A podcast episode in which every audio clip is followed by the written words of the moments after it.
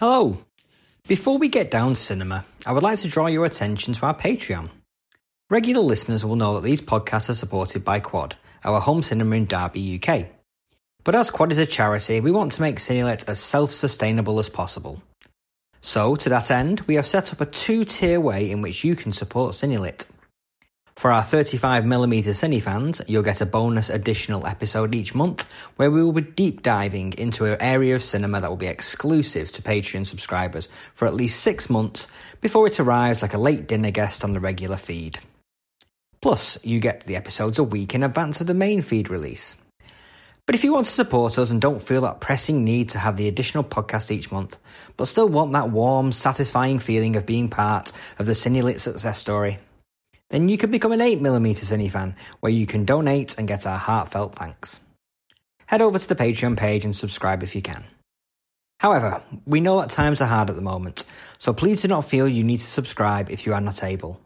We'll still be putting out new, free to listen to episodes on a regular basis throughout the year. Now let's get back to your regular scheduled broadcast.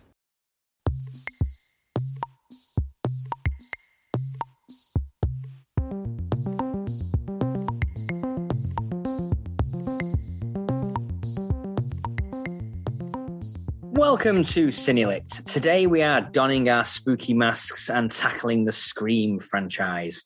My name is Adam Marsh, and today for this episode, the band is back together. Joining me today, Rebecca Taylor. How are you, Rebecca? I'm okay. Hi, everyone. And also, we got, as ever, our resident expert, Daryl Buxton. How are you, Daryl? Yeah, pleased to be here, Adam. And as we've been talking about the Scream films just prior to recording, I get the sense this might be a bit of a two against one thing, and uh, and that's that's quite fitting for, for as fans of the series know. More than one of the films has got two killers in it, so uh, um, yeah, yeah. As we'll go on to talk about, so yeah, you could be the uh, the Neve Campbell to to me and Becky's masked duo, I think. So we'll see. After that stretching of metaphors, let's let's crack on with this podcast. We are talking the Scream franchise. So we are talking Scream 1996 through to Scream 2022 with a new film coming out this January.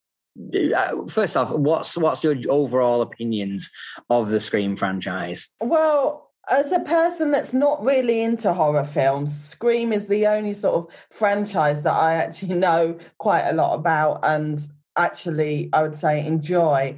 A friend of mine sort of got got me into them. Um, uh, so it's a little bit nostalgic for me, particularly the first Scream.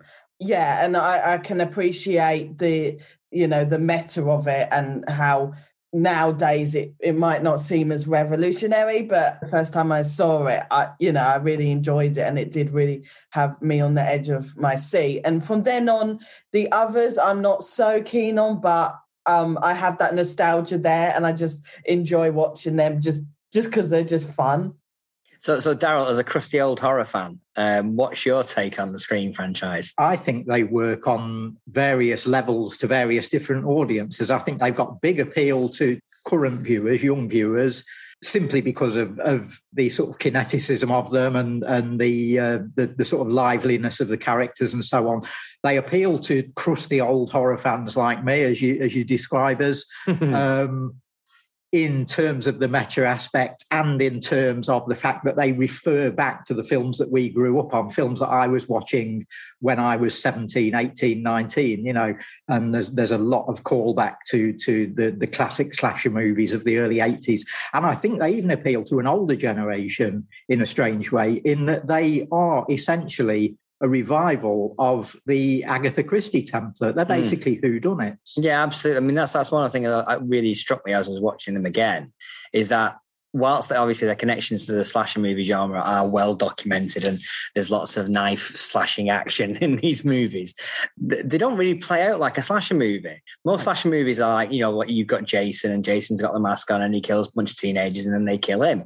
Or Michael Myers, he's got the mask on and he, he terrorizes babysitters and then they kill him. Whereas this one is more about who is it, who is under yeah, the mask. Yeah. It's fascinating that the mask gets passed on from from person to person across the franchise. I, I can't think of another series like that. Uh, yeah, that's an unusual one. It is quite an iconic look, though. I think that's probably one of the, the big things, what big reasons why it's been so popular is the iconic look of the of the ghost face mask. Yeah, because it's so simple and mm. it's it's it's it's a great Halloween costume. And it really is a sort of dime store costume as well. Mm. It's not the hockey mask. It's not painting William Shatner's face, uh, you know, white to to get the Michael Myers look.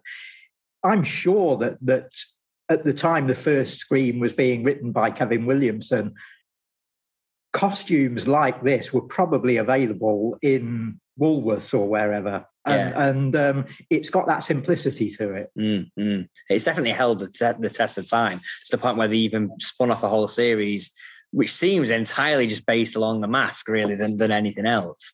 So let's get to the, to I guess the masterpiece of the franchise. I mean, a lot of a lot of slasher movies have great opening installments and then it's the law of diminishing returns. And I, I think in some ways, Scream lives up to that slasher template where it, it, it fires its best shot straight away and then it's it's not it's not great afterwards. It, it's it's the law of diminishing returns with the sequels. Yeah, yeah. Now um, we're, we're, we're talking here about four films, all directed by the same guy, of course, and, and it's and it's not just Joe Blow either. It's mm. Wes Craven, one of the kings of of seventies and eighties horror, mm. and here he is reviving it in the nineties alongside this new writer Kevin Williamson, who sprung out of nowhere and became one of the major cultural figures of the late 1990s, mm. you know, for about four or five years.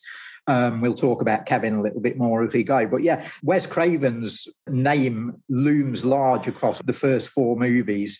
And Craven is not my favorite director of, of that generation of great horror directors Romero, Carpenter, Cronenberg, Hooper, and so on. But of all of those guys, he's the one who seemed to keep reinventing the horror movie. I think I think arguably five of his films have have completely shifted horror for their time. You know, I think Last House on the Left did. I think The Hills Have Eyes did. Nightmare on Elm Street in a major, major way. Then Wes Craven's New Nightmare, mm. just prior to Scream, which sort of did the meta thing. Absolutely, um, yeah. And, and, and I think made him the perfect director for Scream. And Scream really absolutely revived the slasher movie, which was dead. Mm. It was finished. And suddenly it was kickstarted in 1996 by this movie. That's one of the things about the Scream franchise. It's not just Scream, Scream 2, Scream 3, uh, and then latterly Scream 4 and the TV series. It's also the thousands of uh, late 90s slasher movies that, that, have sprung up in its wake. I know. That wouldn't have happened. Yeah, I know you did Last Summers, Urban Legends, all those kind of ones where it's every other week there was a new slasher movie coming out that was on the Scream template, yeah. but without the, the, the, the, smartness, I guess, of the script. And for me, that was great because I'd experienced that in 1979 and 1980. You know, I'd been going like, I'd, I'd been seeing two of these things a month at, at the cinema for, for like three or four years from sort of 78 to 82, I guess. And suddenly that was back again. It mm. was, oh yeah, there's a new slasher movie every week, you know, brilliant. And and uh, even though they were all terrible, um, the, all the ones in 1980 were terrible. I was about to say it's, so, yeah, it's copying yeah. the genre uh, yeah. fully in that respect. Uh, so Becky, did you see did you see Scream in the cinema or was it a home video no, it was a home video because yeah, I was free when it came out. That's not depressing. um, so yeah, it was um, a friend of mine. She was into all of those type of movies, um, and I just remember we weren't supposed to watch it. We must have been about uh, yeah about 15 and um yeah i just remember a sleepover of hers watching like the whole Scream marathon. Yeah that's when i started to fall in love with it and kind of got what she loved so much about it. Um, so were you were you into things like dawson's creek and vampire diaries and things like that that kevin no. did yeah, so like Dawson's Creek, I remember was on the TV, and I used to watch it occasionally, but I was still quite young mm. when that when um you know that was really big. So I would say that I probably am the sort of next generation that were introduced to Scream. You know, I didn't see it in the theatre um, yeah. and its theatrical release, so I kind of experienced it afterwards. Um, and I know that my friend's sort of dad was into that sort of thing. So I think he probably passed it on to her. And as a consequence, she sort of got me into it. Mm. Yeah, I would say probably I'm the next generation. And it's quite interesting when Daryl was saying about, you know, that they cater for both the older horror movie fans and horror movie fans, you know, now. I a little bit might disagree with that, with the sense that I think they appeal to maybe my age group, but I, I think it's going to be quite interesting with the new release looking at yeah much younger generations. I, I, think that are more used to those sort of more extreme slasher films. My generation enjoyed it, but I'm not. I mean, sure. Scream's Scream's never been a particularly bloody franchise. No. It's always been quite a and not quite it's not PG thirteen, but it's not yeah, far it's off. Sort of you know, user friendly. It's yeah, user friendly, yeah, yeah and, broad uh, audience. I, I think. I mean, it's interesting that both both Becky and yourself have brought up this era of, of sort of early 21st century TV, and Williamson again was was sort of mm. immersed in that because I think a lot of people who were watching those shows, not necessarily horror shows on TVs, but just general sort of teen dramas and things, they're, they're the audience that the Scream yeah. films seem aimed at rather than your, your traditional horror fan. Well, I mean, I, mean, I was 19 when, when Scream was in cinemas. Um, and I obviously went to see it at the time. And I was a massive Buffy fan at that time. So when Sarah Michelle Gellar was in number two, I'm like, fantastic. And then she was killed off really relatively quickly. I was like, this this franchise is done for me now. um, yeah. That's the point of the franchise, though, Adam. It, they they you know they they did the, the the Janet Leigh in Psycho thing with with Drew Barrymore right at the start of the. Well, that, that's an in, that's an interesting one because when that film was being released, I seem to remember that being re- advertised, pushed, and on talk shows as Drew Barrymore's next movie. Yeah, yeah. And they really pushed that. And then when she died in the first scene, it was like, oh my God, yeah, yeah, what the hell's going on? For, for a while, it was. For a while, it was true. Because when, when, when it was all being first sort of mooted and, and put together, Drew was, I believe, in the running to play uh, Sidney, right. uh, the, who, who, Neve Campbell eventually mm. played, the, the continuing sort of series heroine. And Drew, being Drew, had loads and loads of commitments all over Hollywood and films she couldn't get out of and contracts signed and stuff. And by the time they came to, to shooting Scream, it was oh right, I, I I can't I can't play the lead. I can't commit myself for however many weeks it was, eight weeks or hmm. whatever. And so they they recast the part and said, well, you know, do you want to be in it anyway? Do you want to do and come a few do a few days on it? And uh, and that's how we ended up with the whole sort of Janet Leigh thing. But but yeah, interestingly, they did carry that on in the publicity to say as I'm sure Psycho did back in 1960 mm. with Janet Leigh, So it, it, did come as a surprise to everyone, I think, when when that happened, and, and how great for a new generation to be able to experience that Psycho moment, you know, mm. where you think the film's about one thing and it turns out to be about something completely different. Yeah, absolutely. I think I, I, it really landed with me when I watched it, when I sat, sat in the cinema and watched it. It was the same for me as well because I really liked Drew Barrymore. And I remember my friend even saying, "Oh, she's in the film." You know, this is back in the days before internet and you could research it. She's like, "You'll like this film," and I that that's one of my favorite things about it is that the sense of I was like, I remember my my friend just like looking at me, and I'm like looking at her like gobsmacked, like, oh, they've killed her off. Like I was expected to see her through the whole of the movie. Um, and I thought that that was really clever. I really like that. It kind of sets that up as a sort of like potential thing that no one's safe, but the whole franchise maybe doesn't deliver on that that level of um, threat. I think for its, I don't know any other horror franchise where three of the main lead characters have survived all the way to the fifth yeah, you movie. Have, you, have sort of got this continuing yeah. core of characters in a film about people being killed off. Mm, yes, you know? and they, they, they do kill off some of the major characters, but it does seem that the the, the central trio are are contractually sort of, yeah. safe. But uh, yeah, a little bit of history on Scream before we go on to mm. talk about the, the, the content of the films. Um, Kevin Williamson was um, a, a, young, sort of unsigned writer, although he'd, he'd, got an agent and he was trying to get a foot in Hollywood. And, and he'd written the script under the title Scary Movie. Mm. And uh, his agent read it, and apparently his script was full of sort of intense detail about entrails rolling down people's thighs and things. And his agent said to him, Look, Kevin, tone this down a bit. You know, we, we don't need these detailed descriptions of internal organs sort of mm. spilling out across people's torsos and things. Get rid of all that and make it a little bit more, you know, sort of toned down. And uh, we we might be able to pitch this in Hollywood, and uh, and it got a bit of interest. And um, Wes Craven had just done New Nightmare, as as we said, so uh, so he was almost the perfect guy to take this on. And again, Wes Craven, someone who who had gone on record as saying he didn't really like slasher movies all that much. Mm. And if you look at his own films, even when they've sort of delved into slasher territory, he always does something else with that. You know, with with Hills Have Eyes or with Nightmare on Elm Street, they're they're more than just ordinary slasher films. There's a lot more going on. So he was the, the right guy to do this. And then Bob Weinstein stepped in, who who was um, uh, sort of executive producing, and he said, I, "I don't like the title." scary movie because it's too it's too hard. It's a horror title. Mm. All it says is this film is going to terrify you. He said, I want something that gets in in between scary and and fun. Scary, I, I, want I want I want to emphasize the fact that you can laugh at this film as well.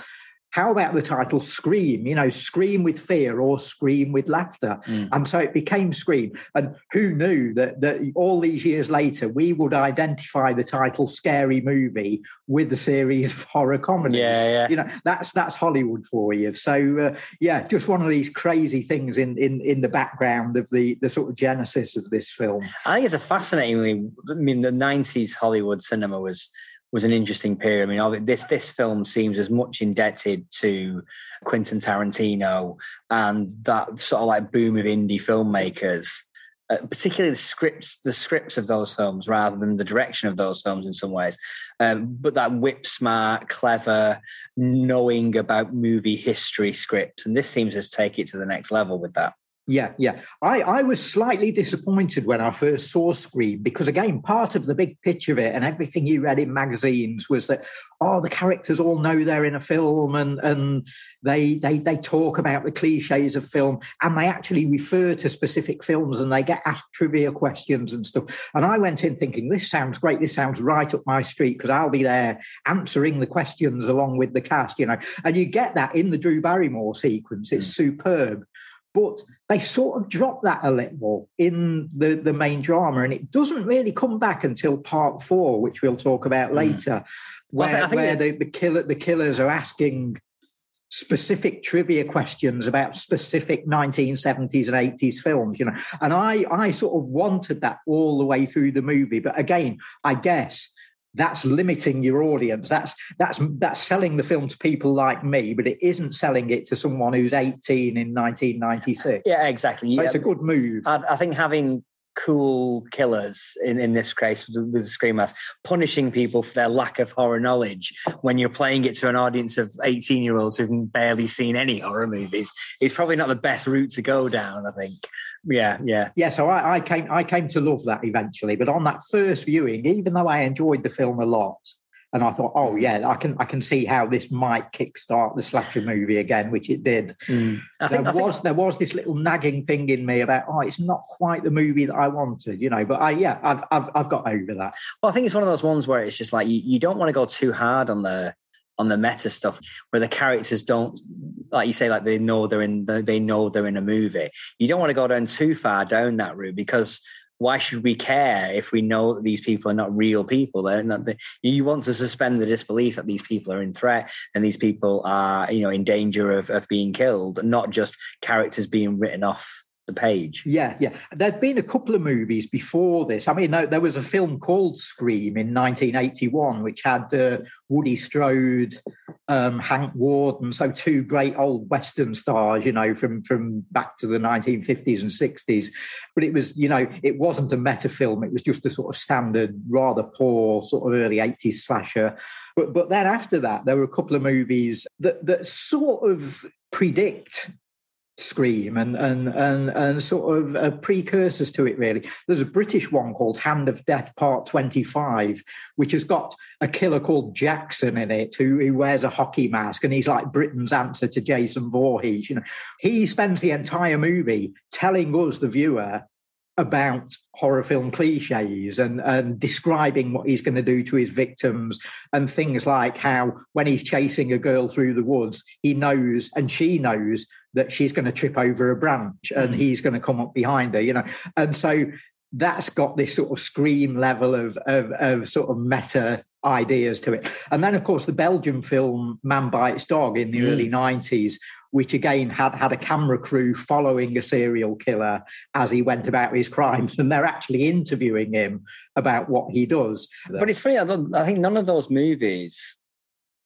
None of those movies feel real. They they feel like they're bordering on comedy in yeah, some ways, yeah. Uh, or, or the whole documentary elements to those ones doesn't make you feel you're watching real people. And I think Scream whilst they're obviously not real people, they are they are Hollywood movie characters. They are real in the world of of Hollywood movies. Yeah, you know? yeah. I think where where where it's successful in that is is that it gives the characters jobs and it gives them things to do. You know, we we've got a journalist, we've got a cop, we've got film students. Mm. We these people are, are, we believe when these people are talking about horror films, we believe them because we we are convinced that they know what they're talking about because the characters are so good and so vivid and we can identify with that being being film fans there's a certain strata of the audience that can accept that, oh, yeah, there are characters like this who have seen every Friday the 13th film. They've actually seen part eight, you know, and, and, and can talk about it in detail and can talk about all the cliches. So I think it's got a real believability. Mm. And, and that that's the one thing that's sustained through the series. We've actually seen that continue and we've seen the characters grow as well. That's one good thing about having the continuing characters. We've seen them develop and we, we, we've seen things like uh, Dewey getting promotion and and you know in the first movie he's he's, he's like third cop from the left you know and and by part four he's the sheriff. Mm. so so we've sort of followed that journey of these characters and i think it does make it more believable and more acceptable to an audience. What what what stood out for you becky on the first film? Was it was it the characters? Was it the meta-ness? Was it what what, what was it that stood out for you when you first watched that I think it's the meta. I kind of like that. Like I particularly like the scene with um is it Stu? And when he's talking and they're watching yeah, ha- yeah. Halloween. Is it Halloween they're watching? And and so that kind of that idea of like, you know, I'll be right back on I kind of like that and the way that they play around with that bearing in mind that I'm somebody that doesn't watch a lot of horror films, so I'm a bit of a scaredy cat. So I kind of like it when there's sort of jokes and there's a bit more light-hearted. And then I just really like the double ki- killer aspect. Like I, I, I remember watching it for the first time and I didn't see it coming. Um, and I thought that that was really good. Um, and it, yeah, and I kind of liked that idea that um the main character, I can't remember his name. I'm getting all Billy Loomis. Billy, Billy, yeah, that he had kind of Johnny Depp vibes and things like that. So, yeah, yeah. Um, Again, you, yeah, you've you've got Skeet Ulrich uh, in in in that role, and at the time, you know, he he would have been seen by audiences almost on a level with someone like Drew Barrymore, you know, and and so the use of him as an actor in in Scream is so clever in in in terms of of, of the outcome of the mm. film, you know. And I, th- I, think the series plays around with that quite a lot and plays around with the sort of status of of the off-screen status of its cast to the point where across the series, I think you almost get a Drew Barrymore in every film. They're not always killed off unexpectedly, but there's always like a, a, bit of personality casting, a bit mm. of stunt casting. You know, we get Sarah Michelle Gellar in, in part two, as you've said, Adam, and then Parker Posey in, in part three. And it's always it's always like the, the name of the moment who's who, who appears somewhere in, in the Scream cast. Hayden Panettiere in, mm. in, in, part four, you know, who, who just done the Heroes uh, show. So they always seem to go for who who's who's the geek's favorite actress of the moment we're going to get her in the movie you mm, know and mm. and and it happened uh, on on the male side as well. I think it happened with Skeet and and with with people like David Arquette and Matthew Lillard. You know, the the, the casting's very very good, well, and again appeal appeals to people who aren't horror fans. Yeah, I mean it's it's an interesting one. I mean, Scream in some ways is like it's got a head start. I mean, because it wasn't like Halloween or Friday the 13th, where they were scrambling together a low budget.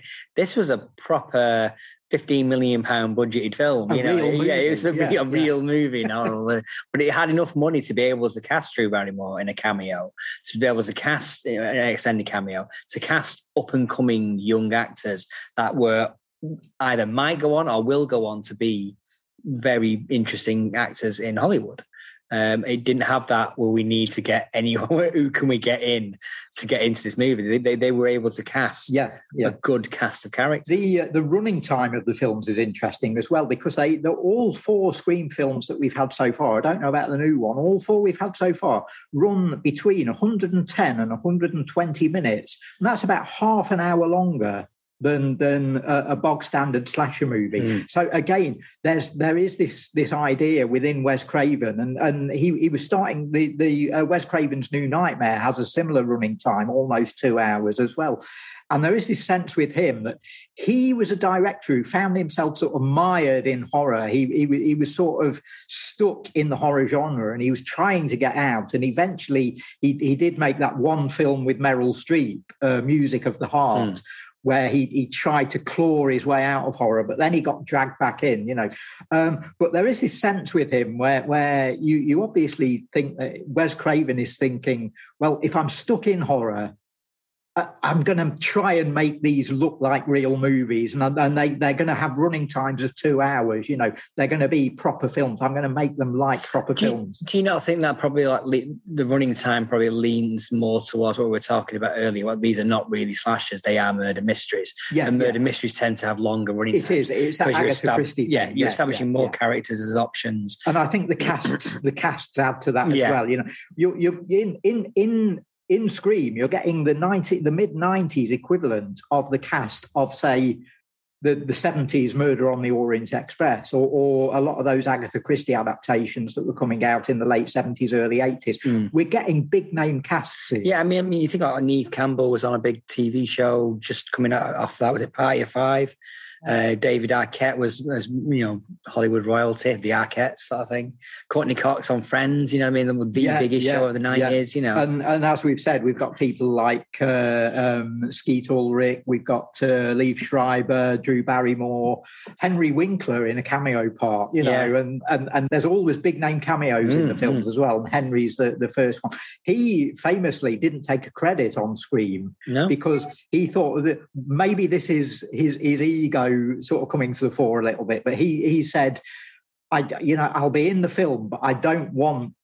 People thinking I'm the star of the film. Let's let's give the young cast their due, you know. So I'll I'll do it uncredited. I don't I don't think that Henry Winkler in Scream would have would have meant very much to the target audience. no, I But wouldn't have he, he he rather graciously sort of said, "Oh yeah, I'll I'll stand aside and and just come in and do a little cameo." But yeah, I think he was sort of bigging himself up a little bit there. But it's nice to see him in it, you know. And of course, we get Wes Craven in there as well. We um, do, yeah. Essentially playing Freddy Krueger. You know, Mhm. he's in there dressed as Freddy Krueger, playing the school janitor. So, and and a little cameo from uh, Linda Blair as well. So, uh, yeah, it's a film that attracted these these recognisable and, and and big star names. You know. And, and not just Henry Winkler and Linda Blair, but the cur- the current generation of stars. Mm. So yeah, it's very different to to what we knew of as a template slasher movie. This this was something much much bigger and much more important. We've talked a lot about of like meta aspects, and that's what people talk about when they talk about Scream But I think for me, the thing that I found really interesting, and, and they carry this on all the way through the films, that doesn't often get talked about, is just the kinetic way of the of the of the slasher deaths. It's not Michael Myers stalking slowly through the, the the suburbs and eventually catching someone. It's not Jason methodically making his way and killing teenagers. It's it's this frenzied attack where they're falling over furniture, they're, they're crattering into doors, slumping on the floor. You know, there's this this almost like animal attack sort Yeah, of thing And about that, it. That, which, that was that was that was very new, I think. Mm. And again, that that made these films feel bigger than, Yeah, than absolutely. standard slasher movie, and it's continued to be be influential over the past twenty five years. I think Halloween Kills came out Mm. in in October, copies that Scream template. Yeah. In, in its kill sequences, they're, they're little mini dramas in themselves. Craven himself tried to copy that in, in a number of his own later films. There's a film that he did called My Soul to Take, which is almost it sort of falls in between the Scream movies. It's all it's almost aimed at the Scream audience, but it's it's terrible. It's it's it's a good job it wasn't part of the Scream franchise officially because it would be by far the worst one, you know. well, Uh, but no, it- you but it say does, that. It does have a lot of that running up and down the stairs and chasing Yeah. around landings and things, but it's just done rather half-heartedly. Whereas I think he he really puts his all into these sequences Yeah. when it's when the, when the word "scream" is in the title. So what what what what made you what made you think that because Wes Craven was not you know he did Nightmare on Elm Street he didn't come back for Nightmare on Elm Street two he came back in a scripting capacity for Nightmare on Elm Street three that's correct isn't it um, and then eventually came back with New Nightmares so he's not what he's not really one to return He- did he do Hills Have Eyes too Yeah, he did. He but did. Again, sort of under protest. Oh, And that, yeah. that ended up being released unfinished. Yeah, there you go. So he's Yeah, like he's yeah. not one that that that does a great movie and then wants to continue on. It like you say, he's always had that inkling and that itch to move out of horror into into something different. Um, why do you think he directed all four screams? I Uh, think. he- other than money, yeah, obviously. I think he saw something in this. I, I, I, I think he saw how big the films were in terms of, in in his mind. I think he thought the, these aren't horror films in the way that we've been discussing. You know, Christopher Lee was famous for this. Christopher Lee would always say in interviews, "Oh, I've, I've only really done about six or seven horror films." You know, and fans are thinking, "No, you, you've, you've done about sixty, mate." You know, but Christopher Lee would sort of look at the roles that he was playing in the films, and if he wasn't playing the central horror character, he didn't necessarily consider it a horror film. You know, and so in his mind, he had only done like six or seven horror movies. And I think Wes Craven's the same with these films. He's thinking that that yeah, these films have got something to say. They're Mm. important. So yeah, I am going to do the whole series because I I think these these are different to me working on The Hills Have Eyes Part Two. They're they're bigger than that, you know. Mm. I, I I think he liked working with Kevin Williamson, and yeah, I just get the impression that that he thought these were these were bigger than the the genre, you know. And I think the same with Wes Craven's New Nightmare, which he was mm. enticed back Yeah. to. That again was a case of all right, okay, they're asking me to do an, another Nightmare on Elm Street movie, but let's see what I can do with it. Let's see how I can push this away from horror and make it about something different. Let's make this one about the film business. Mm. And interestingly, some of the Scream sequels Mm, turn into movies about Hollywood. yeah, Or, or- arguably the worst ones. yeah, yeah, yeah, But if if if they're not about Hollywood, they're often about media and they're often about the way in which film goers and film fans react to, to certain tropes within certain genres of film. You know, I think it was that message that Wes Craven latched onto and made him keep coming back time after time. Hmm. I was just thinking about with why Wes Craven continued being the director, and again, it'll be interesting with this new one. I think he wanted consistency because even in the ones that are not so great, there's still an aspect of it that's always the same. And I think, you know, with Scream Three, they played around a bit with the team and it just showed they didn't work. And I think he wanted to continue that on, but to make sure that that consistency sticks through. So I think that's why he he continued on. And yeah, I can't put my finger on it, but I just really enjoy the Screen franchise, and I think that that's the thing that why I enjoy it because I know it's going to deliver on something, but I don't, know quite what it is. But I know that I'm always going to sort of, even if I didn't love the film, I'm going to enjoy it. You see, I, I like the first film a lot, but not not as much as much as people as, as, a lot of people do, but I think the rest of them are worthless. I, will be honest. I, I, really don't think they've got anything interesting to say that's beyond very basic film school 101 bullshit. There, I've said it. There, come at me. Well, I, I think I think the, the great thing about the Scream franchise, and this is all set up in part one, is is that they're critic proof and fan proof almost. You know, they they they can they can resist that kind of comment, Adam, because they're so very meta that they can they can use that against any criticism. Because if if they make a terrible Scream movie, and Scream Three is probably the worst, as as I'm sure we're going to go on to say, but Scream Three then tells you that that part three of a series is normally bad. The characters on screen are saying that. They're talking about the deficiencies of, of a part three in a trilogy, you know, and they're referencing things like Godfather Part Three and stuff like that, you know. And I, th- I think they get away with that. I, I think they they they can they can they can be bad or they can be substandard, and then they can write that into the story. And and I, I think I think it's it, it's a strength.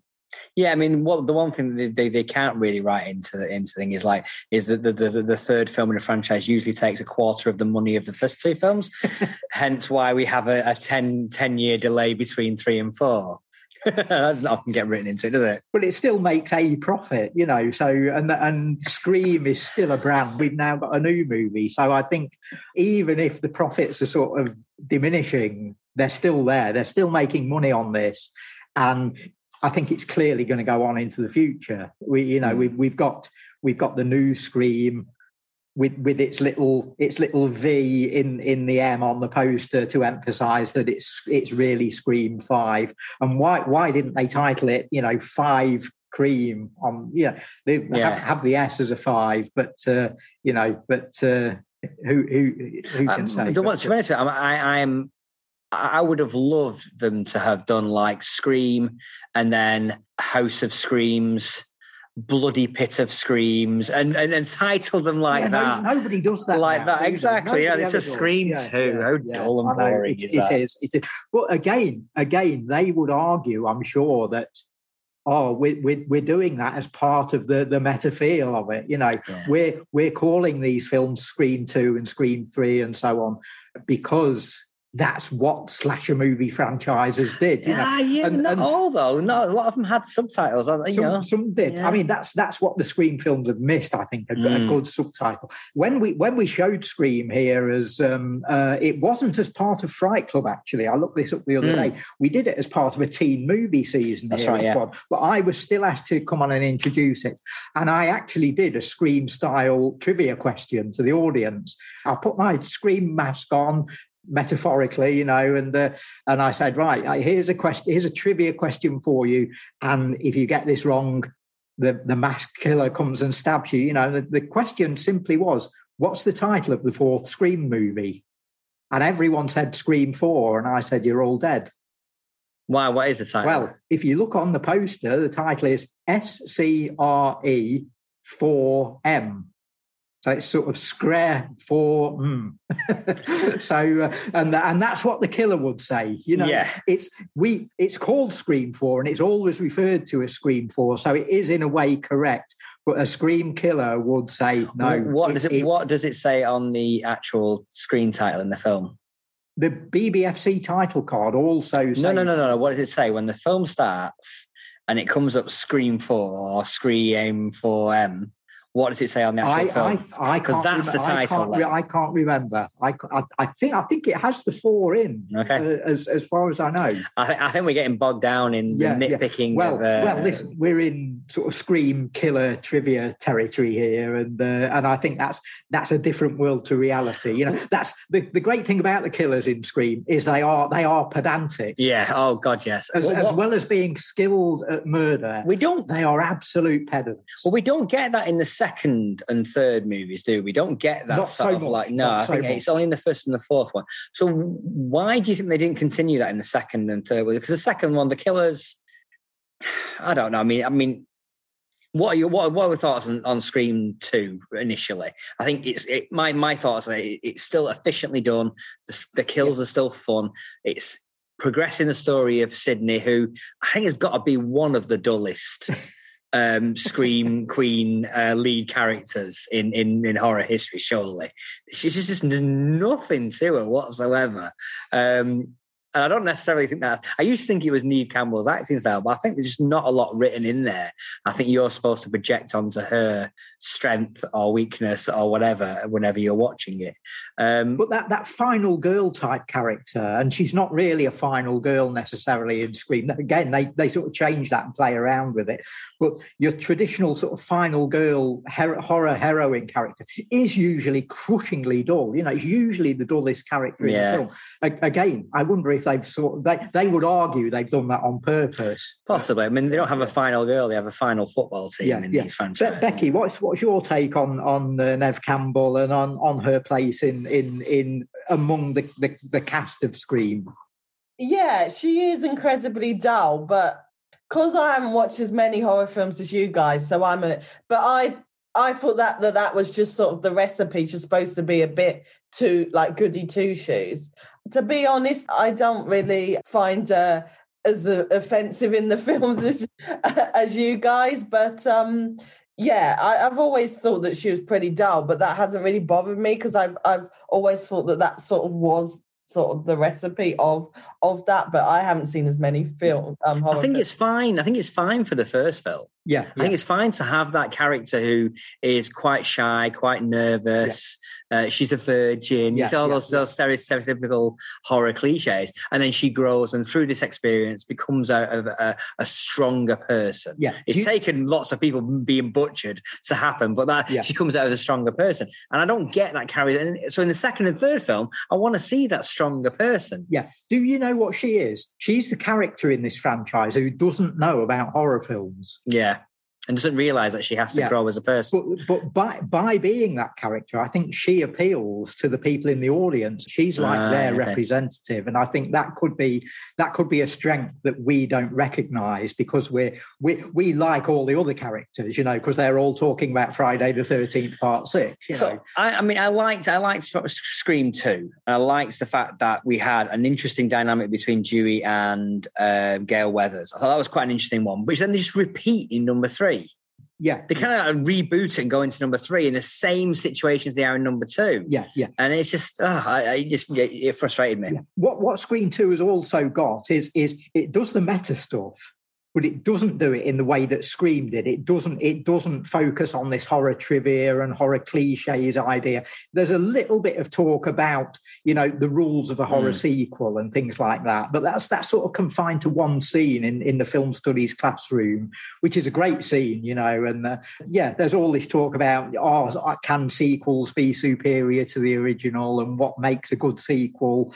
But the very start of the film references the, the 1980 slasher movie He Knows You're Alone, which, which started off with deaths among an audience watching a slasher movie. And they repeat that here in Scream 2. So they're sort of doing that meta thing, but doing it in a different way to the trivia idea of part one. They're, they're sort of uh, they're sort of shifting that a little bit that stuff wasn't necessarily the appeal of, of the first Scream, that people did like the characters and they liked the character sort of interactions.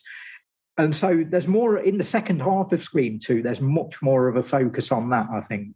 So, what, what do we think to the villains in number two? We get um, Mickey, the uh, the serial killer, an official serial killer, apparently, according to the film, one of 92 something like operating in the US at any one time. Yeah. Uh, and we get Billy's mum as, as the killer, I guess, in a, in a flip reverse of Friday the 13th. I I like Billy's mum. I think that that was quite a not an obvious one. Um yeah, I didn't like is it Mickey? I didn't like Mickey so much. like yeah, it was kind of I was a bit disappointed when it was revealed it was him. Yeah. It was a bit of a low rent low yeah. rent uh, Billy, isn't he in this one? Yeah. Well, yeah, I mean, it, just I, I, think the the, the who done it's uh, have diminished from the first one. I think the first one had a couple of great reveals, and then I mean the dual killers in the yeah, first one yeah. was good. This this one, half of this one, I think I think the Mrs. Loomis reveal comes comes out of nowhere, really. You know, yeah, uh, and it feels it's it's great because who doesn't like a, a, sort of psycho biddy type character? You know, these sort of old, older ladies turning out to be psychos is is always great in horror movies. You know, but it it, it does it does come absolutely out of left field. But once once she's been revealed, she's fantastic because she's already been a bitchy character anyway in her other guys in the film and then suddenly she can go all out and, and get it, all stabby stabby. You know, it is a hard turn, though, isn't it? Yeah, I mean, it, she goes from being like a bitchy sort of like rooted in the real world reporter to being but cuckoo again, crazy, cuckoo crazy psycho mom. Again, you know? again, the, the, the producers and makers of Scream Two would say, "Oh, we're we you know we're not we're not the first people to do that. We're refer- we're referencing horrors past, you yeah, know, and yeah. and uh, fair enough. You know, Excuses, I, I, I accept that."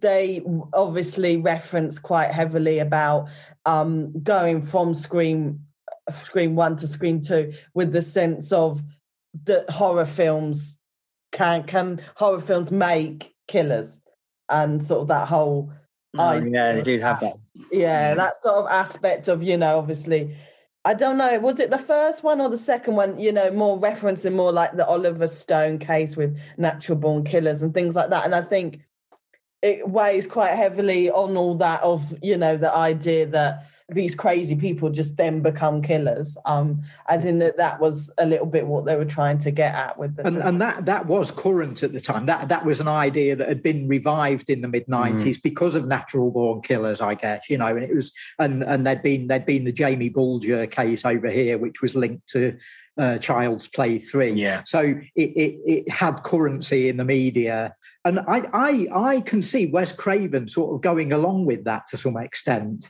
in a way that a David Cronenberg or a George Romero wouldn't have done. Mm. They'd have protested about that. They'd have said, I, I don't believe that film creates murder, you know. And you can sort of see Wes Craven being a person who sort of saw himself as stepping away from horror a little bit wanting to maybe try and defend that idea mm. a hmm. little. I mean, yeah, people always say like films can change lives.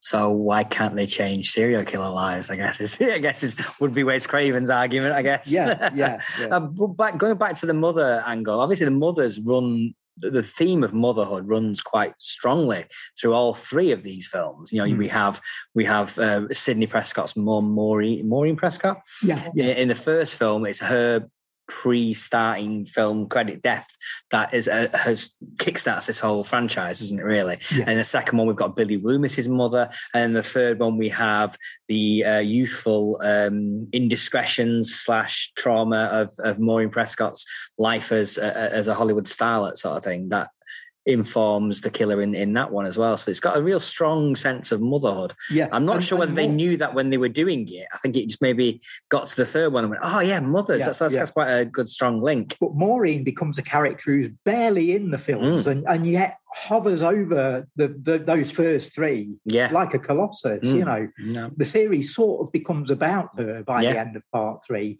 And, and yet, in terms of screen time, there's there's next to nothing you mm. know? I think one of the big problems with me because they they they kill off randy in the second one who is a likable character that we like and well he's he's the film geek. He's yeah. he's he's ours isn't he? he's ours yeah. to an extent yeah. So they, they've killed off randy. So by the time we get to the third one they're not killing off any of the the, the holy trinity are they? They're not killing off Courteney cox david arquette or neve. So you end up having lots of characters that get introduced purely as fodder in these films, which yeah. I know is a is a is a you're just going to say, well, that's what they do in slash movies. They they do, but they introduce them as characters, and I I get I get the feeling these movies they don't quite introduce them fully as characters, and and, and they feel like ciphers, and they feel like yeah. well, you're only here well, that, to be killed that, next scene. That fits. That fits a Friday the Thirteenth sequel. It doesn't necessarily feel like a good fit for Scream because Scream mm. is bigger than that. Scream sets itself up as being bigger than a typical slasher movie franchise. Yeah. But yeah, they then, because they have to, um, because of the other factors you've mentioned, they can't kill off the Holy Trinity. You know, mm. they have to then fall back on that slasher movie cliche of bringing in the conveyor belt fodder, and Which is- not a good fit for this series. It's not a good fit because you, you're spending time with Neve and Courteney and David as characters. You are you are spending time with those characters, so you don't have enough time to fully develop Sarah Michelle Gellar's character or fully develop um, the, the cast and crew of, of Stab Three in, in in in the third film. You don't have enough time with those characters to truly enjoy spending time with them and love them, and then feel horrible when they die. Yeah, or, or suspicious when they uh, turn up in situations. But let's let's move on to number three because it's it's got a cast number three.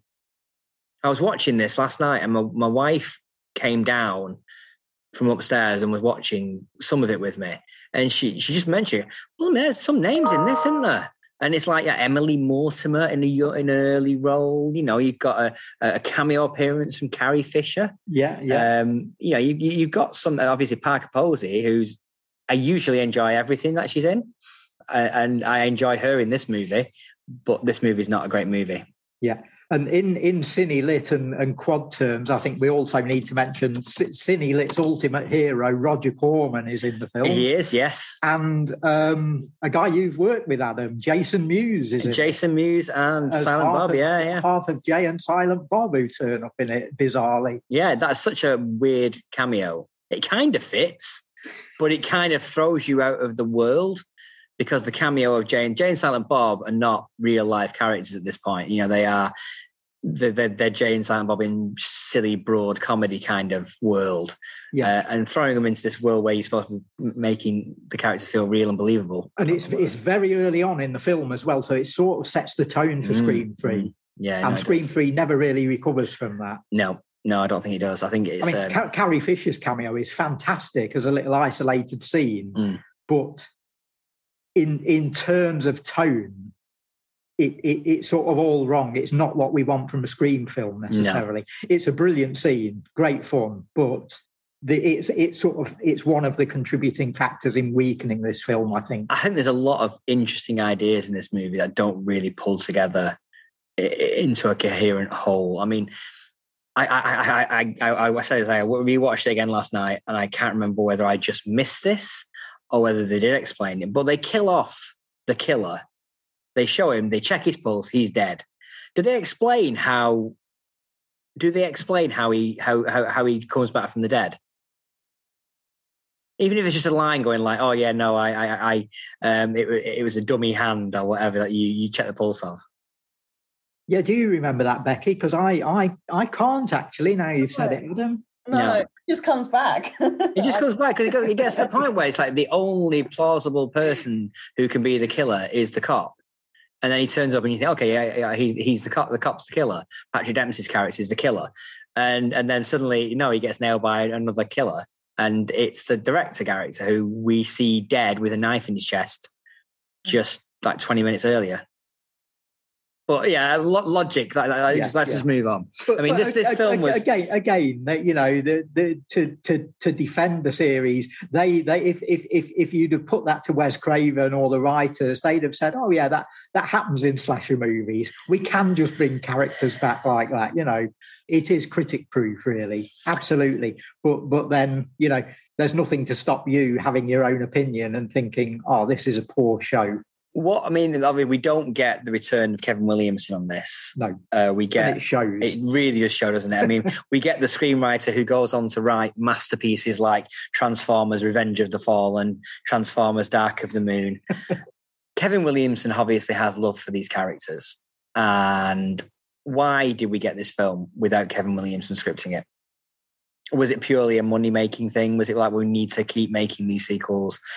Very quick succession because they were in 96 to 2000 it's only four years we get three films in four years for this franchise that's that's quick even by hollywood standards that's quick and maybe not by slasher standards yeah, you know not by slasher. like slasher in, in the standards, I would 80s say. you know Yeah, it's yeah. one a year for friday the 13th And you know. Scream sort of because Scream has reinvented the slasher movie, it's sort of making its own rules as Mm. well. I think it's sort of it's outside of Hollywood in a sense. It's not necessarily having to play the game. And it can go back to that slasher movie template of banging out a sequel a year. I mean, Scream 2 came out less than a year after Scream. I, th- I think the, the dates are something like December the 20th, 96, and December the 12th, 97 for, Mm. for the, the, the initial release. So uh, sim- very similar to the first two Friday the 13th movies. Part part two of Friday the 13th Yeah. came out, I think, 11 months after after the first one. So uh, so it's in that sort of tradition. And then Scream 3 sort of carries that on by coming out very quickly. But yeah, I I don't have a theory on why why this happened and why it happened without Williamson. I don't know if I'm right, but I think it's due to work commitments. I think Kevin Williamson was tied up with something else and they just went ahead without him. I, I feel like I read that somewhere. That does make sense because Yeah. ha- having become famous after doing Scream and then I Know What You Did Last Summer, he, he was getting loads and loads of job offers and loads and loads of work. So yeah, that that really does make sense. Apparently, he wrote the 20 page, 20 to 30 page like draft outline. Um, yeah. But he, he apparently he'd, he'd written that as part of the Scream script. yeah, he did, yeah, apparently. he, he, he wrote the script for Scream and then tacked on to the end of it outlines for two sequels. Two sequels, that's right. Yeah. Yeah. So I, I don't know whether I, I think they went back to that, but ended up like throwing a lot of that out um, and, and and and creating a new script, I guess. But it, it, but he shows. He just show like apparently, apparently the earlier drafts. I mean, maybe maybe this this would have been better, but the earlier drafts have Sidney's character as a bit more like Linda Hamilton in Terminator 2, Yeah, kind of, yeah. you know, she's a hardened sort of like, and we don't really get that. We get her in a little compound up in the woods for a couple of scenes with a dog, like Linda Hamilton's dog in the end of Terminator 1.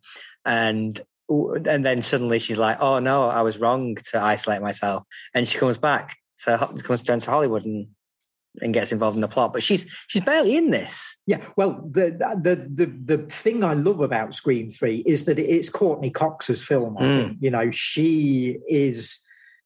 Um, Sydney's still the central character, um, and again, it does, doesn't necessarily need to be in it to be on screen to be the central focus of the film. But in terms of screen time and in terms of activity and in terms of characterization, it's it's it's Gale Weathers' film. I think. Mm, I think I think the scenes with her and Parker Posey are fantastic. Oh, they're wonderful. They're um, and wonderful. they, they feel like they're in a different movie. Yeah, yeah, and again, they're they're meta in in in a sort of a, a, a, a slightly removed sense from the way the first two films are meta. You know, they're meta on a different subject, Yeah, on on a different topic. All, all we're we're into the realm here of talking about film adaptations of real life Mm. events because because the the whole plot is centered around the the fact that the events of the Scream films are now, if you treat those as reality in in the world of the films, they're now being filmed as fictional movies, you know, or, or sort of docudrama movies. I think I think with this film, it also so it's like it, it follows it's it follows the, it sets up the rules right, and then just throws them out the window when when it doesn't suit. Whereas the first two films don't really do that. They Yeah. set up the rules and they follow the rules. In this one, they sort of like set up the rule that the killer's killing the characters in the screenplay in order of their deaths in the in, in the stab three screenplay. And then, literally, almost after they have that scene where they realize that, they kill off the uh, security guy, and it's like, oh yeah, no, we don't care about that anymore. We're going to kill Patrick Warburton instead. Let's just move on. And obviously, the, it must have gone through so many like screen rewrites and, and redos and and, and and and just hacking around with it because it it feels like it's a bit of a mess from the screenwriting point of view. You have scenes that feel like they're in a different movie. You have like plot points that don't marry up. Yeah. Um, well, as you've said, that even plays through right to the end and the reveal of the killer, which is which is just a mess and, Yeah. and just you know it, it's it's unacceptable. The audience doesn't buy it, do No. they? You know, No, and and and they don't buy. it. I mean, the, the approval ratings on Rotten Tomatoes, which are, are, are a law to go by now, but uh, it, the general consensus is that the third one really just like jumps the shark. Yeah. in many ways. what what I like about Scream Three though is is is the, the the way it sort of refers to Hollywood and it brings in old Hollywood as well because this new hotshot director is living in a, a classic Hollywood mansion. You know, I think Uh, it's interesting though because like films about Hollywood, they keep making films about Hollywood. Hollywood loves making films about oh themselves. yeah, yeah. But they never do that well at the box office. Audiences generally don't want to see films about Hollywood. I think that's a, as a, as a Hollywood, Hollywood does, but they love making movies about themselves. Yeah, yeah of yeah. course they do. Why wouldn't they? Um, it's in in an egocentric industry. Why not? Why why wouldn't you make movies about But your own? to, to be fair, Scream is a good fit for that though, because Yeah. because it's got this meta aspect to it, and it then by by the time we've got to Scream two, it's it's now set in the film business. We've now got this film called Stab being made, and again, that's that in itself is a is a is a sort of meta reference because there was a film uh, that was going to be called Stab in production in 1981 um, which which ended up being released as um, Still of the Night, the film with the Roy Scheider and Meryl Streep, which which was at the time I remember being covered by like Fangoria and a lot, lot of the horror magazines. You know, as like oh, you know, in the in the middle of the slasher boom, there's there's now going to be this slasher type movie with with proper stars in Meryl Streep and Roy Scheider are in it. You know, Mm. and it's called Stab. And, and then when it came out, it was called Still of the Night, and it was really nothing like a slasher movie. But yeah, it, it, it was sort of promoted as one in in, in, Mm. in the press, and um, and I I I am sure that Kevin Williamson would have been aware of that and may well have taken the stab title from that. So yeah, possibly. uh, you know, given given the history of the Scream films and, and the depth of the references, I'm, I'm certain that's the case. And of course, oddly, then Wes Craven goes on to work with Meryl Streep all, all those years later. So there's there's a weird connection. But yeah, Scream had immersed itself within the world of Hollywood as early as as Scream Two, if if not before. You know, um, and and um, so yeah, it sort of makes sense in Scream Three. As, as much as anything else does. yeah, I a little bit disagree. Uh, it doesn't show Hollywood in the nicest light, you know. Um, it now with a more modern look on it, it kind of ex- shows a more exploitive side. Oh of- no, absolutely, Yeah, yeah. yeah. But they love doing that as well. They, they, love they love the, it's not just the glorification of Hollywood. It's it's it's the sleaze of Hollywood. They like putting anything to do with Hollywood. They love putting Hollywood on screen. It doesn't matter if it's in a negative light. Bizarrely, Yeah, because that, that's always done almost as though this this is about those other guys. you Yeah. know. this isn't It's about us, us. you know. yeah. this is the sleazy part of Hollywood that isn't us. You know, and that that's always always seems to be the case whenever that's done in movies. yes. So, so it's a film produced by the Weinstein's. Um, Scream Three. Yeah. Um, there we go. Uh, well, let's let's move on to Scream Four. So we get eleven years pass, ten years from between the production of Scream Three and the production of Scream Four, uh, or Scream Four, as uh, um, as Daryl is insisting we. yeah, it's Scrare. Uh, Scrap. Four. Um, so Yeah, yeah, yeah, as we- yeah. It's not me insisting. it is you insisting, it's, Daryl. it's Ghostface who, who Yeah. insists Adam. But but yeah, we've got Craven and Williamson back on. on Craven this, which- Williamson. which, is a surprise. You know that. that, But we also get Ehren Ehren Kruger, who wrote the third one, comes in as script doctor on this. yeah yeah. which seems bizarre to me that they would invite the guy who wrote Well, Scream that's- Three. That's, that's Hollywood. It's, it's just unbelievable, isn't it? Yeah, It's just yeah, oh crazy. So yeah, so Scream Four, it just feels like the pointless film. I mean, they, they've wrapped it up. They have Randy speaking from beyond the grave, telling us all about um, trilogies. We don't get another videotape of Randy in this one talking about reboots or the fact that the third film was really successful, so they, they feel compelled to make a fourth one, a la Jason and the Friday the Thirteenth films, the final chapter, and then it carries on because it was so successful. What, what do we take? What, what's that take on Scream Four? 'Cause it, all- it- for me, it just feels redundant. I, I was quite excited to see it, but it, it felt redundant to me. Yeah, with me, I think it's quite interesting because it's the first Scream movie I think that's then going into the next generation, and obviously that sort of side of that because Scream is so was so part of pop culture that it then got parried itself through the scary movie franchise. So I feel like Scream Four sort of acknowledges more of that that they can't sort of take themselves too seriously.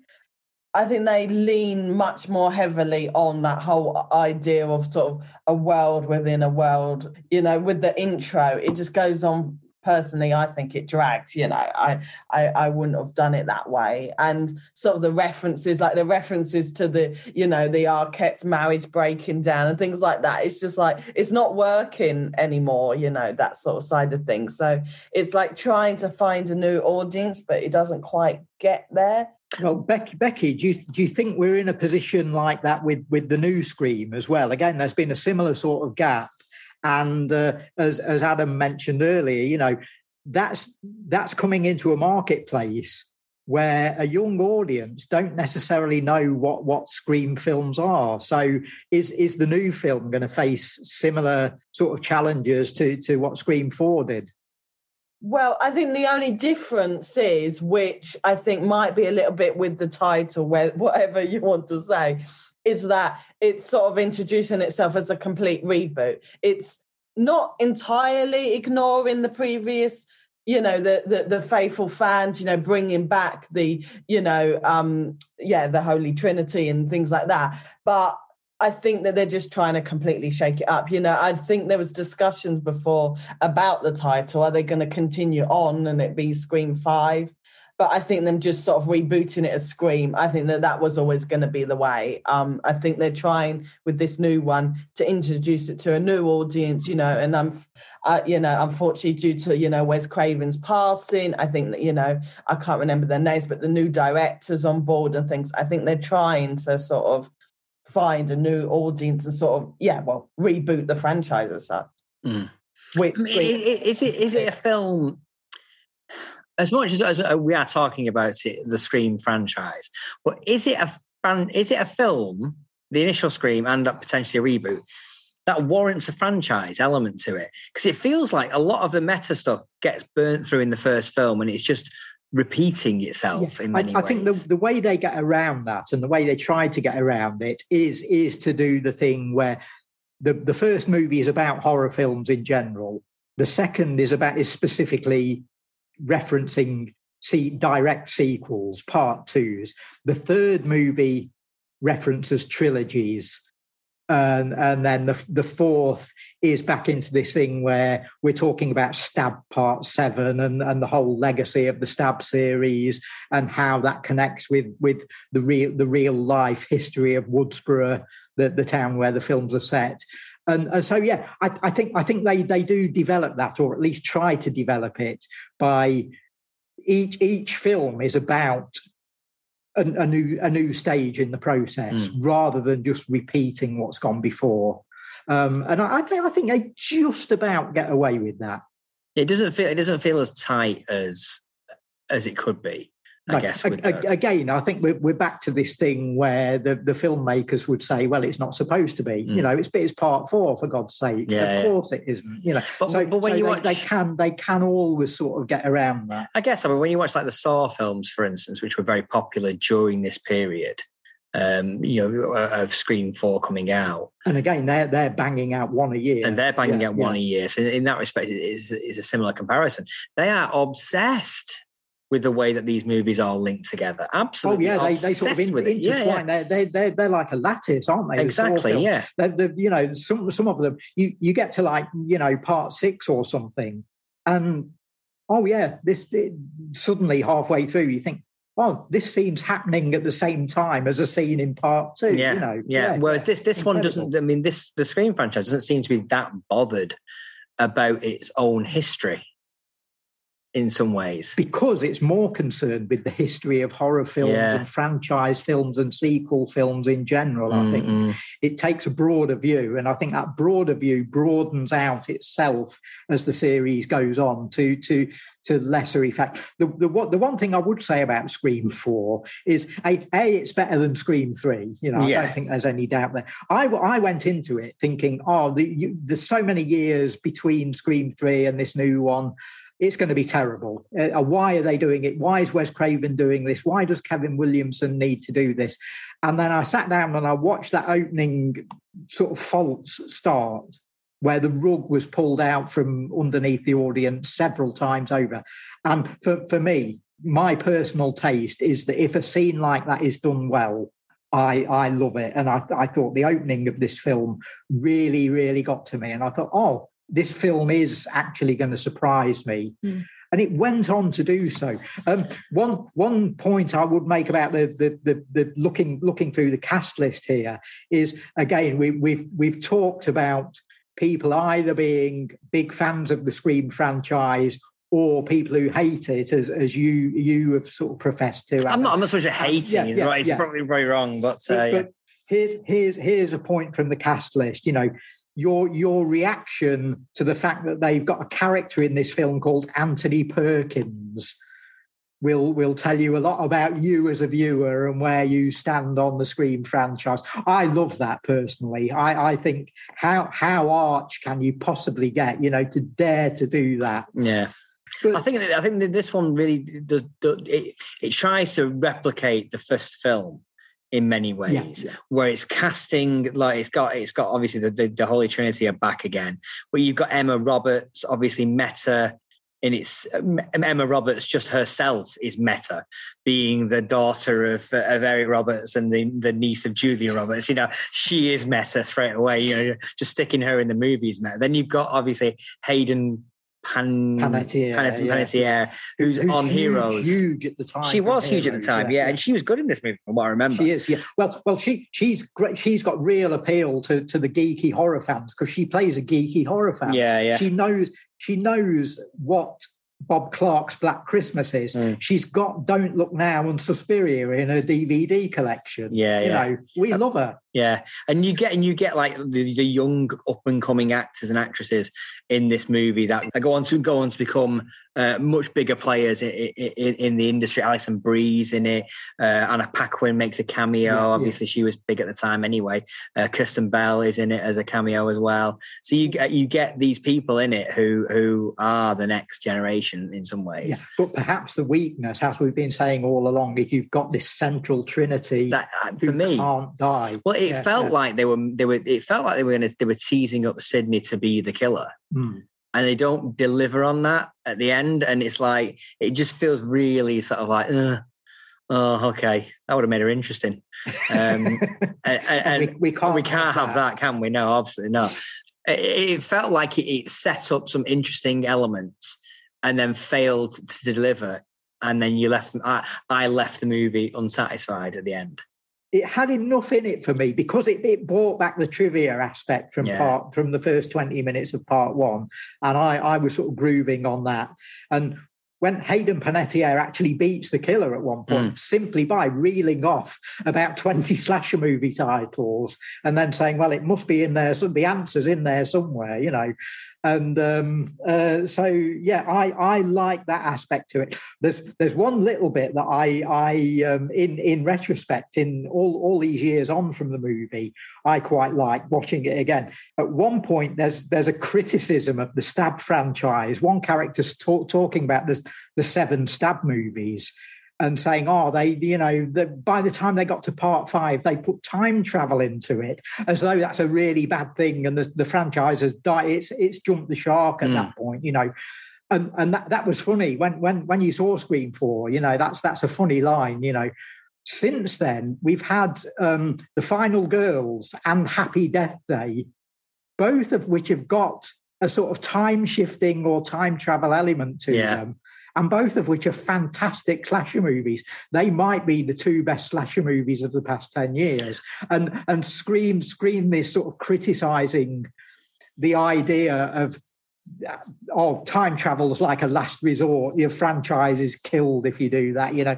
And I think these two films since then have proved that no, time traveling slasher can be great. Well, it's uh, but the thing is that the, the, the line that they brought in time travel is is a funny line, but it's not rooted in horror history. No, it's not. No, and, and, what they should well, have done, they should have said they went into space like Jason did, yeah, yeah, like yeah. Hellraiser did. You know, they had that elements to, to, to really tie it's, in. It's more a criticism of, of film in general rather than specific to horror. And he, he, even then, I, I can't think of any film series that has, has, has genuinely used time travel as as a, a, sort of crutch. You know, mm. I think individual movies have done, but I don't. I, I don't think that the middle film of a franchise has done.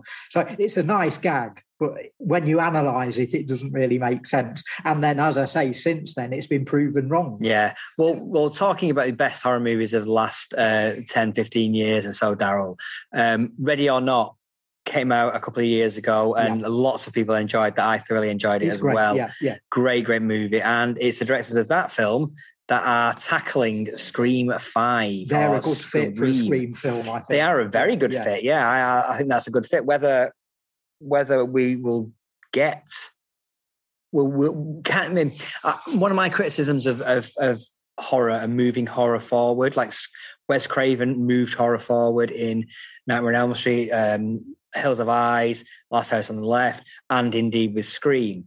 Um, J, uh, John Carpenter propelled horror with with with Halloween. Halloween yeah, you're not going to propel horror into the next uh, next series of uh, uh, next stage of its evolution or the next boom period by remaking a movie from 20 30 years ago or in, in the case of halloween 40 years ago and no matter how good it is yeah, you're not going to reboot that's that's where commercial theatrically released horror is at the moment yeah you know. yeah. The the the, the interesting boundary pushing envelope pushing uh, stuff is happening elsewhere. It's happening in underground horror or it's happening on on horror that's aimed at streaming services. I think stuff that's coming out theatrically is tentpole stuff. It is it's designed to make money. Let's reboot Halloween. Let's reboot Scream. Mm. But um, I mean, um, Halloween was designed to make money. Yeah, yeah. You know, Nightmare on Elm Street was designed to make money. Oh, These yeah, films yeah, are. Yeah. There's but, no but, reason why you can't do both. But the the the, the, the filmmakers behind those movies had a different agenda. John Carpenter's never been in anything to make money he's he's a different sort of person to that. You know. The fact that his films make money is great. You know, and he loves it, and he mm. take he takes the dollar. You know, but. Uh, he's he's he's in filmmaking for a different reason. There's a reason why John Carpenter's not made a film for however many years, you mm. know, because he, he doesn't like the industry anymore. Yeah, yeah. He doesn't fit into it, and and he, he can he can he can get artistic satisfaction by playing music these days, which is what he does. So um, he's been brave enough to get out and do that. Um, not everyone can, and Hollywood itself is is certainly in terms of, of big theatrical release. When it comes to horror movies, in particular, is all about the past, and it's yeah. all about you know reviving um, these these old franchises for a new audience. So we, are getting the, this, this reboot of, of, well, this this continual relaunch. Uh, I guess they're, they're billing it as a relaunch of the franchise Scream with great caliber directors that prove themselves on, um, Ready or Not. Is it going to be good? Is it going to make loads of money? And are the two uh, compatible? I guess because I thought Halloween Kills was awful and it made a ton of money. Yeah. So I, I don't know whether I loved it. I have to yeah. say I loved it, but uh, another one where we differ. Mm. So yeah, it's a hard one. I, I without obviously seeing it to sort of say if it's going to continue on. I think if it tries to sort of harper back to the original franchise, I think that might be its downfall. I think it's better to just go for the new audience um, and the new cast and sort mm. of yeah, more play on that. I think would yeah. would be Becky. Did you did you see you Ready or Not? No, actually, I was going to say before this podcast, I wanted to watch it, but I didn't get round to watching it. But obviously, that did, yeah, that got great reviews, and you know, um, so and I know that they they yeah have a lot of promise. Um, so but hopefully, yeah. I mean, the cast is typical Scream casting. You know, we have we have Jack Quaid in it again. The meta without even without even doing anything. You know, the the, the son of Dennis Quaid and Meg Ryan um, uh, with the Holy Trinity return. Uh, but further down the billing on this one as well. Uh, I don't know whether they're billing it in alphabetical order or not, but um, they are. Well, they can because I can't be right at the top. But it's like they they looking at the casting list here. They are much further down the billing on this. So I don't know whether they are handover characters, maybe? Are they handing handing over the franchise to a new to a new cast? It's got Kyle Gallner in, who I think is fantastic. If anyone saw Dinner in America recently, which yeah. he was absolutely brilliant in, and it was a whirlwind movie, and that felt like a proper '90s style movie, and and yeah, so I'm looking forward to. Mean, there's lots to look forward to in this movie.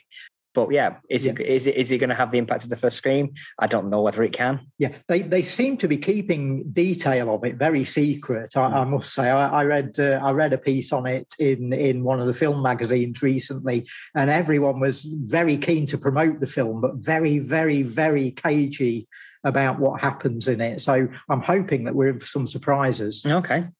I think that they're wanting to hand over the torch because I think I read something about Scream 4. The character of Kirby was supposed to be sort of like the next girl, and then it didn't really work out, and they just cut the cut cut off.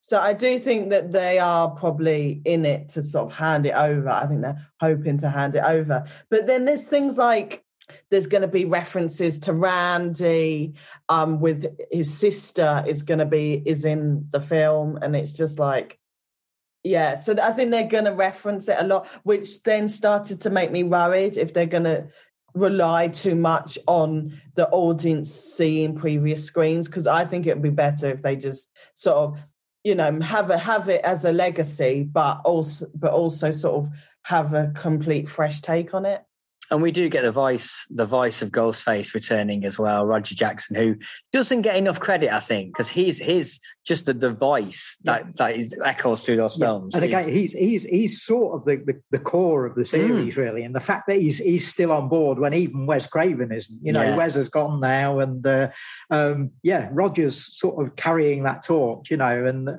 and uh, I mean, that was one one thing we didn't mention about Scream Three is they do they do all that ludicrous stuff with the voice box. yeah, know, yeah. It, it, you, are really getting into sort of Scooby Doo territory there, you know.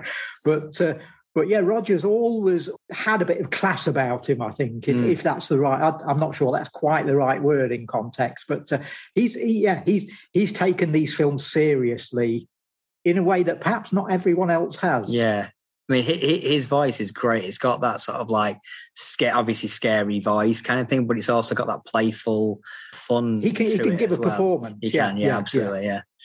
Cool. Okay, well let's let's wrap it up there. We've we've we've covered the whole franchises. Becky, yeah. as the only person who has seen any of the Scream TV show, do you want to give a few words on what the TV show was all about? Um, so I saw the first, I think it's the first two series on Netflix. I didn't see the one that was on MTV. Right. But the, yeah, the first two ones, I actually enjoyed it.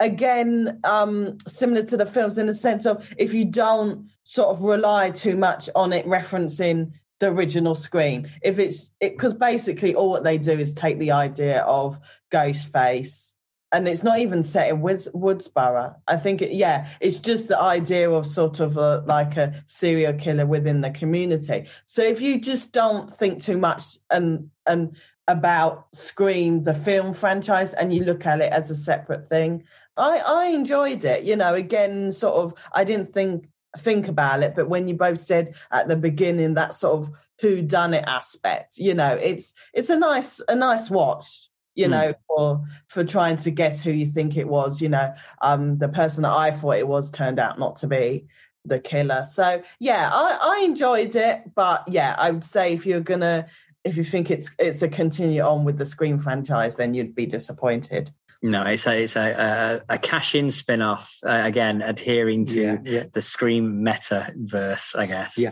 I, I, think I think to wrap up today, we we've got to ask one question around around the table. What's your favourite scary movie?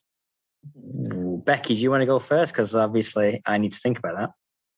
Night of the Living Dead. That's my favorite. Yeah. Night of the Living Dead. Yeah, that, that is a great movie. I, I, think I'm I'm in, I'm in similar, similar territory. Really, I think Evil Dead Two takes some some beating in my world. Although the first Nightmare on Elm Street, the more I watch that movie, the more I get from it every single time, and the structure of it, the way that the scenes are edited together, it's clever beyond it. It's not just clever because of its premise; it's clever beyond that. We even get a little bit of a Nightmare on Elm Street um, um, homage in Scream Three, don't we? With uh, Sidney falling asleep and yes. having, having a horror dream sequence there, which is kind of unusual in that franchise.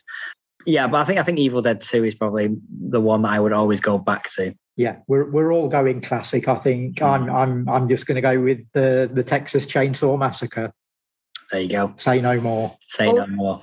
Also, what order would you put the Scream franchise? I think I'd put number one, number two, number four, then number three. I think that's fairly standard. Yeah, I, I'd, I'd, exchange. I, I really like Scream Four, so I, I think I'd go one, four, two, three. But yeah, not a lot. Not a lot. You're just being country now, Daryl. Well, that's me. That's me. But, but, yeah, I think I think we're, we're between the three of us, we're, we're, we're pretty much on board with that. Yeah, yeah. Mm, cool, lovely. Thank you very much for joining us today. We'll be back in another couple of weeks. Do check out our Facebook page, and if you feel so inclined, subscribe to our Patreon to get a bonus episode each month. Take care, and we'll see you in two weeks' time.